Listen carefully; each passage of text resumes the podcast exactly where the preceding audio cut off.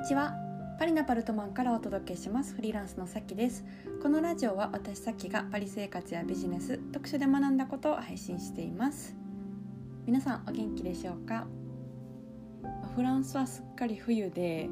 まあ、冬なんで焚き火をしてきました、うん、あの寒い中ねえっと暗い中こう焚き火の火をずっとこう見てるっていうのが結構メディテーションにもなって、うん、結構いい時間を過ごしたなと思ったんですけど私はそんな週末でした皆さんはどんな週末でしたでしょうか、えー、今日はですねあのちょっと朗読を久しぶりにやろうかなと思うんですけど、うんうんと、最近ねあの本を読んだんですよ。あの本って あの本っていうのはあの太宰治の「人間失格で」えーまあ、いわゆる純文学でまあ、私的にはついに読んだっていう感じなんですね。っていうのが、まあ、この本の存在は小学校の時から、まあ、有名なんで知ってたんですけどそのタイトルに結構ビビって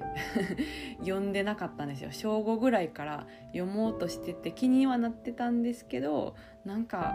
めっちゃ怖いんじゃないかみたいな。人間失格って何を言われるんだろうみたいな。気持ちが幼心にあってずっと後回しにしてたんですけどもうそろそろあの30代にもなったし読めるだろうという ことでちょっとあの無駄にビビりすぎてたので、はい、ちょっと読むことにしました。うん。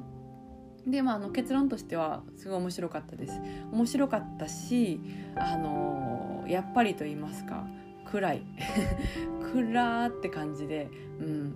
まあ、ここまであの人間とか社会の闇を救い取って、真正面から向き合ってたらそらしんどいなっていう、うん、ちょっとそら死にたくなるだろうなっていうぐらいの、うん。まあ、陰鬱さがあって、まあ、だからこそ名作になったなっていうのもすごい分かるようなこう名言だったりとかあこの言葉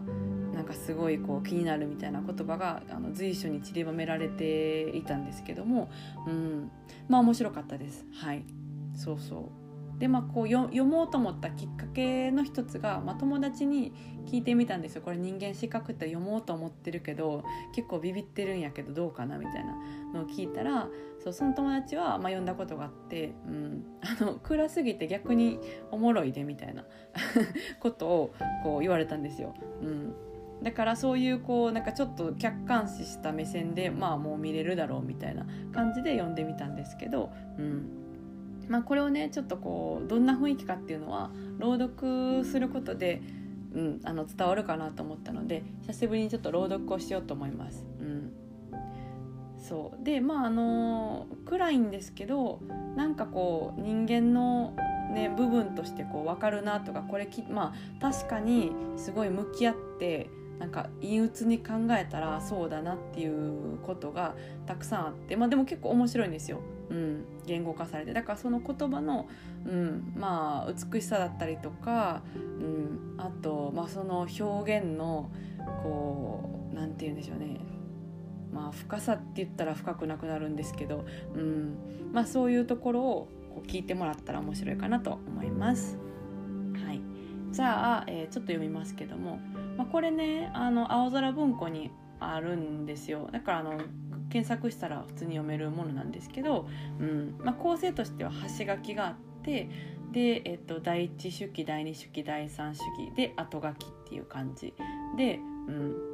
でまあ、主人公の、えっと、男その男まあ、あの太宰治の自伝とも言われてますけど、まあ、あの小説一応小説なんですね。うん、でその男を客観的に見た人がまあ書いた端書きと後書きがあって、うん、で間にあの、まあ、中に123の手記があるっていう感じです。はいまあ、ちょっとこう端書きから読もうかなと思います。はい、じゃあ読みます。私はその男の写真を3葉見たことがある一葉はその男の幼年時代とでも言うべきであろうか10歳前後かと推定される頃の写真であってその子供が大勢の女の人に取り囲まれ、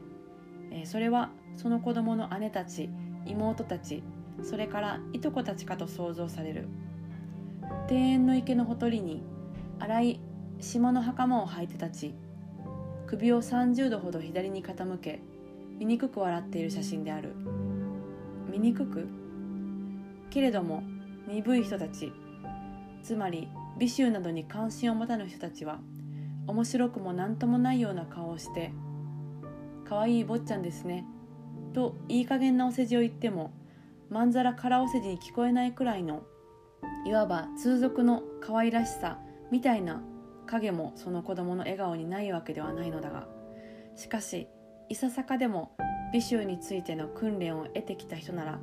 一目見てすぐ「なんて嫌な子供だ」とすこぶる不快そうにつぶやき毛虫でも払い抜ける時のような手つきでその写真を放り投げるかもしれない。全くその子供の笑顔はよく見れば見るほど何とも言えず嫌な薄気味悪いものが感じられてくる。土台それは笑顔ではない。この子は少しも笑っていないのだ。その証拠にはこの子は両方の拳を固く握って立っている。人間は拳を固く握りながら笑えるものではないのである。猿だ。猿の笑顔だ。ただ顔に醜いシワを寄せているだけなのである。しわくちゃ坊ちゃんとでも言いたくなるくらいのまことに奇妙なそうしてどこか汚らわしく変に人をムカムカさせる表情の写真であった。私はこれまでこんな不思議な表情の子供を見たことが一度もなかった。3葉第2葉の写真の顔はこれはまたびっくりするぐらいひどく変貌していた。学生の姿である。高等学校時代の写真か大学時代の写真かはっきりしないけれどもとにかく恐ろしく美貌の学生である。しかしこれもまた不思議にも生きている人間の感じはしなかった。大学大制服を着て胸のポケットから白いハンカチを覗かせ遠い椅子に腰掛けて足を組みそうしてやはり笑っている。今度の笑顔はしわくちゃの猿の笑いではなくかなり巧みな微笑になってはいるがしかし人間の笑いとどこやら違う。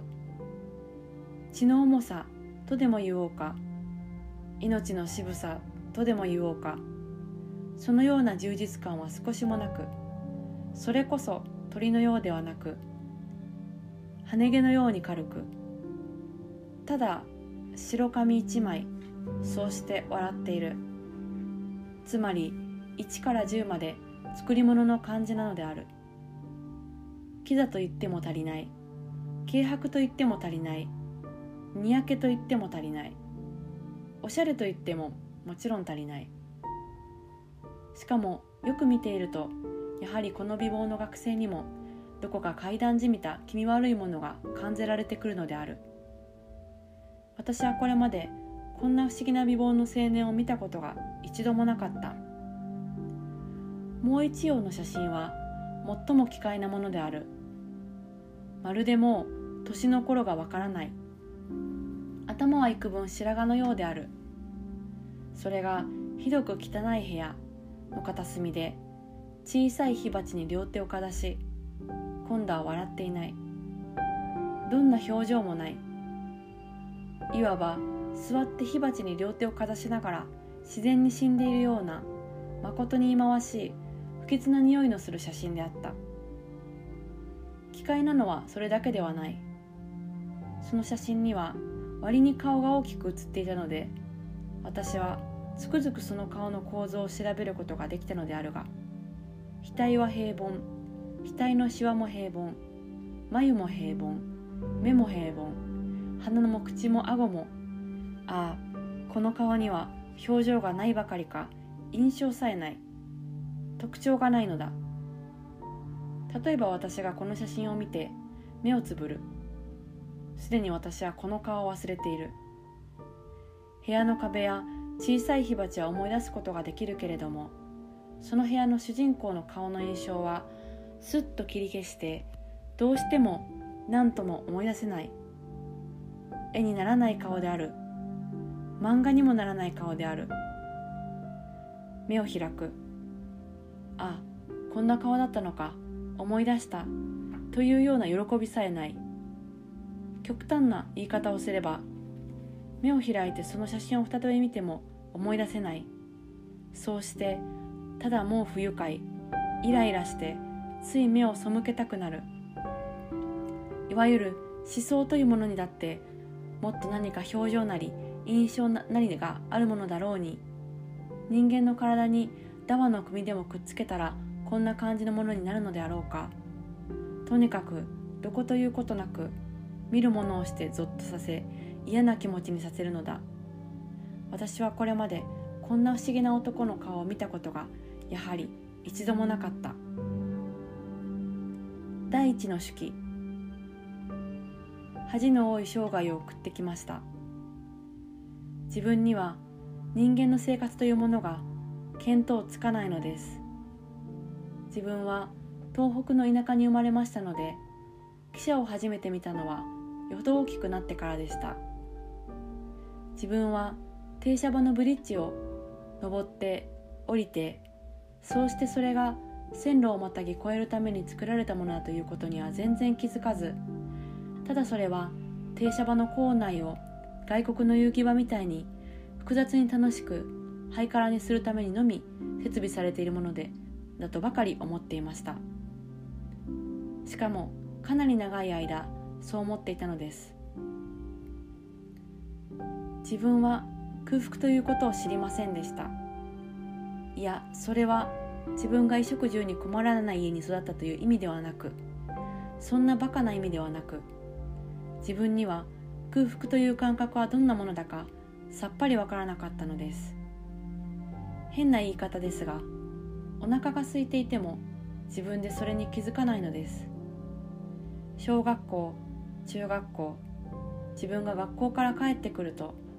周囲の人たちが「それお腹が空いたろう。自分たちにも覚えがある。学校から帰ってきた時の空腹は全くひどいからな。甘納豆はどう？カステラもパンもあるよ」などと騒ぎ出すので自分は持ち前のおべっか精神を発揮して「お腹が空いた」とつぶやいて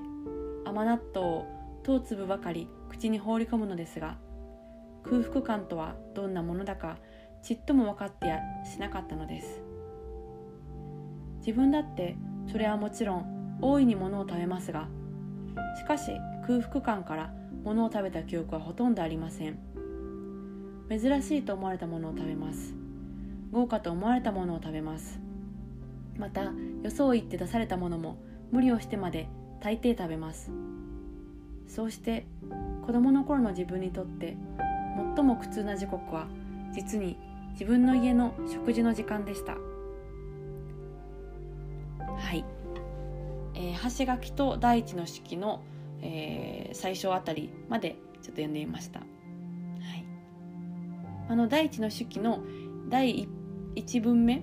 はすごい有名な文章だと思うのでそこはちょっと含んで読みたいなと思ったので、うん、の恥の多い生涯を送ってきましたっていうね、うん、あの名文はちょっと入れたいと思ったんでそこまで込みで、え読んでみましたけども、うん、あのこんな感じの内容で、えっと、もっと先に行くにつれてさらに、えー、暗くなっていきます。うん、とにかく暗い。こんな文章が書けるなんてよっぽど陰鬱だったんだろうなって思うんですけどでもこういうこう言葉がね、うん、なんかちょっと落ち込んでる時だったりとか暗い時のなんかモヤモヤした気持ちを言語化してくれるというあの役割を果たして、うん、なんか救いになったりとかあとこの文章自体はねすごいあの美しい文章なので、うん、読み応えがあるな面白いなっていう感じで読みました。うん、最後まで読みましたそんなにあの長くないのではいえーと、もしよかったら青空文庫でもね自由に読めますし読んでみていただけたら面白いんじゃないかなと思います。それでは今日はこの辺でそろそろお開きということでまた次回のラジオでお会いしましょう。それでは皆さん素敵な一日をお過ごしください。それでは